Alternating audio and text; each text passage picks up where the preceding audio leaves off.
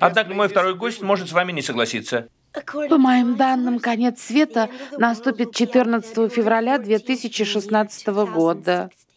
14 февраля 2016 года. Но врагу не пожелаю встретиться с этим злом.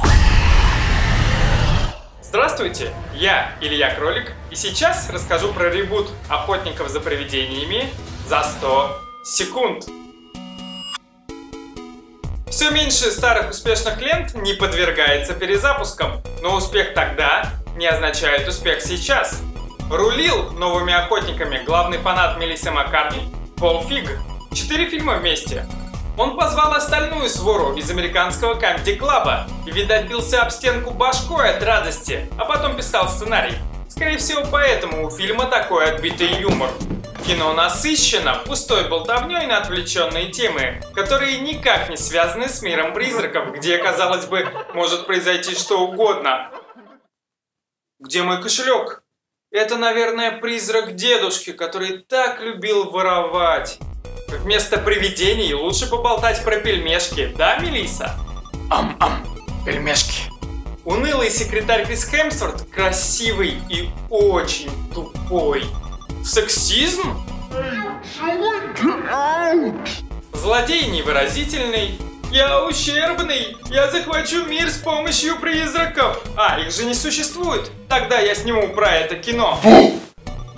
Оригинальный актерский состав участвует в конкурсе на самое хреновое камео. Победили все.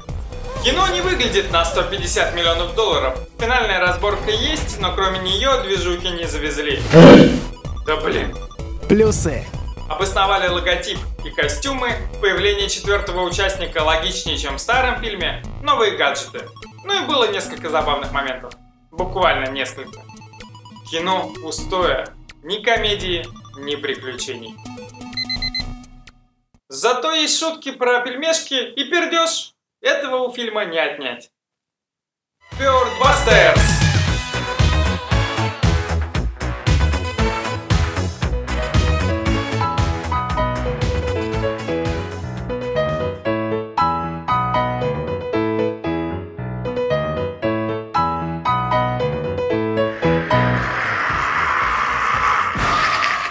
Кстати, в 97 году был мультсериал «Продолжение охотников за привидениями». И там в команде были негр, девушка, калека.